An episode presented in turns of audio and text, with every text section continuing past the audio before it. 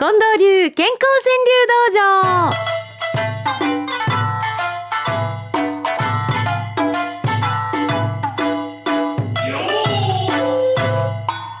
近藤師範が言い張ります東京の空は青いですか、もう朝から光り輝いてるね今日はもう光り輝いてますか、うんうんうんああさっきベランダで出て光浴びてましたやっぱり朝の光浴びるっていいって近藤さん言うてはりましたよね、うん。やっぱり十数時間後に眠気を催してくれるからね。うん。あそうなの？そうそう体内時計で。朝の光を浴びると、十数時間後に眠くなるようにうんセットされてんですか、ええ。だから朝の光不眠症の方は朝の光がいいんですよ。はうんうん朝の光浴びるってなんかあの二日酔いの時とかもうクラクラするけど あれを気持ちいいと思えるようなうん。やっぱり健康体ってそうなんよね。ね。ええ。そしたらちゃんと夜寝られる。朝の光を浴びる、で早起きするとその日ちょっと眠いですけどね、うん。必ずねもっと取ってくれますから。翌日はよく眠れるっていう、ええなるほど、うん。そういういろんな知恵をやっぱり実践していかなきませんね。そうですよ。あそういう意味ではね、うん。おはつさんの人がね確かにこれ健康の知恵やなという一句をくださいました、うん。うん。ペンネーム考え中さんでございますがはよ考えてね。免疫を上げようとして笑ってみる、もうそのものズバリでくるな。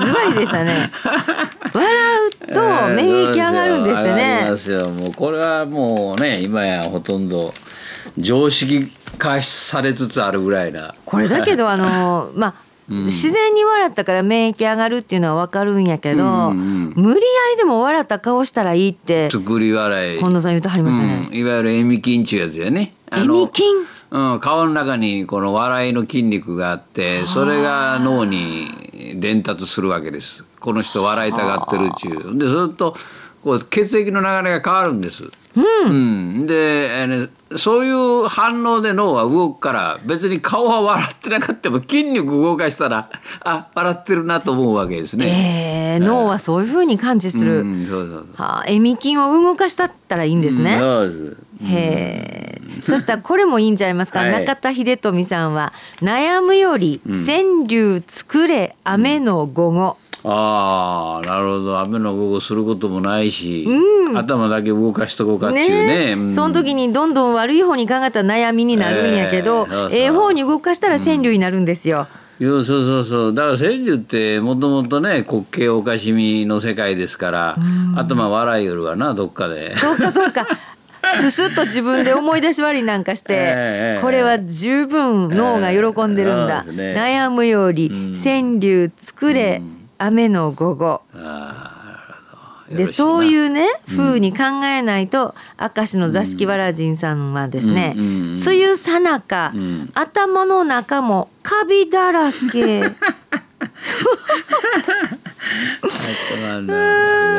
そうやね。ん梅雨の時ってね、お風呂掃除とかした後にもう綺麗に乾かさないと、うんカビになってもうほんと困りますねやね。そうですよね風呂の中ね。ねえ、うん。一緒やね頭の中も。うん。梅雨さなか 頭の中もカビだらけ。ええ。カビ退治には川柳でございますよ。ええ。ねえ。秋山りさちゃんは6歳ですけど、はい。キャンプだよ。お日様早く出てきてね。うん素直やな。素直やな。キャンプ行ったんか。お日様早く出てきてね。僕の祇園祭りの原稿もほんまや。6歳ぐらいのレベルやったんやなそうすると。新人記者の近藤記者もうねストレートでした、えー真夏の太陽が顔を出した。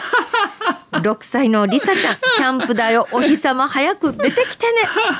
一緒やな。ねえ。近藤師範にもそんな時があったんやな、はい。夢咲川さんです、叱られて嬉しくなった時もある、これはもう大人の川柳やな。これはひねってるな これものすごいええこものすごい考えさせられるわ、うんうん。確かに、うん。今やと叱られたらなんやねんふんなんと思ったりするけど、そういえば叱られて嬉しくなった時もある、時もある。これはやっぱ子供がこう読んだらすごい子やな。いやそらあかんわ子供がこんなこと読んだら また偉い子やな この子の人生これからどないなるのかなって偉い老成してますなってのも。ね。へえなるほどね大人になるっていうのはこういうことですか。ようわかるな。じゃあ8歳の柿内まりやさんは8歳ですよ。はい、手巻き寿司、欲張りすぎてちらし寿司。なるほど。この子はなかなか歌心持ってるじゃないですか。面白いですね。玉巻き寿司にいっぱい手のひらに海苔置いてご飯置いて上にいろいろ広げすぎたってこと？なるほどそうでしょうね。手巻き寿司欲張りすぎてちらし寿司。なかなかのもんやなこれ。別にこれ8歳やのうだって結構大人の先生でいくんじゃないですか。私こんなことをようここまでいきませんやんか、こんな経験ありますよ私かって。やっぱり手巻き寿司欲張りすぎてまとまりつかんようになったこと、これをちらし寿司と言えるか、そうですね。これ行ってみるかな今日。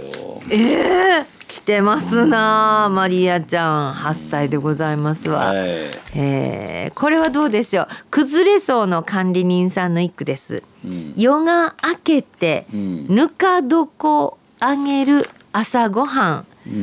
あの朝ごはん食べる前にまず夜が明けて何するかってぬかみそのね育てる仕事。この作業。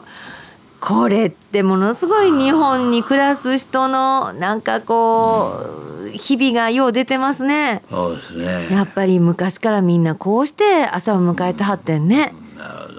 私妖精のですわ、ぬか床ちゃんと育てるっていうのが妖精のですわ、恥ずかしいな。続いてる夏目漱石のぬか床が続いてる言うてたらああざーっと。ずっと続いてるんや。うんなんかそう言ってましたね。すごいな。そんなん手渡されたら継承せなあかんしね。そういううちにお嫁に来はったら皆さん大変やねまあ私もそのうちそういうとこ行くかもしれへんけどね。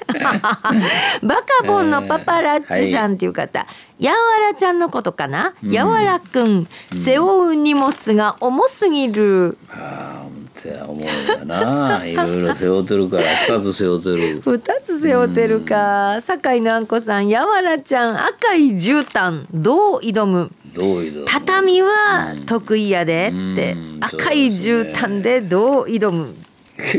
どんな技を見せますかね？うん。そうやって思うとかな。福岡明夫さんですわ、亡き父の日記は語る外の恋。えらい色っぽいじゃんこれち日記を残して亡くなったんだなそうすると。そうでしょうね。片付けとかなあかんこういうものはね。恥かく近藤さんはそういうふうにあれですか、うん、あの自分の日記とかはそうそうだから。将来片付けとかなと思ってはるんですか？私あ私のみならずあの藤沢秀平さんがそういうこと言ってたよね。全部一つ捨て二つ捨て全部捨てて自分も消えていきたいと、うん、なかなかところが捨てきれないんだよね これが。日記って捨てられないと思うわ。ねえ、うん、ねえ近藤支配人はまた今朝もうまいこと答えをはぐらかされていや僕日記はあんまりそういうこと書きません。あそういうことね、えー、そういうことは、ね、そうですって奥様、うん、そういうこと書かないらしいです、えー、丸山海岸さんって方。老いた母介護して知る身の軽さ。お母ちゃん軽なったなって。うん。中口信夫さんです会えるかといつかの場所へ回り道。うん。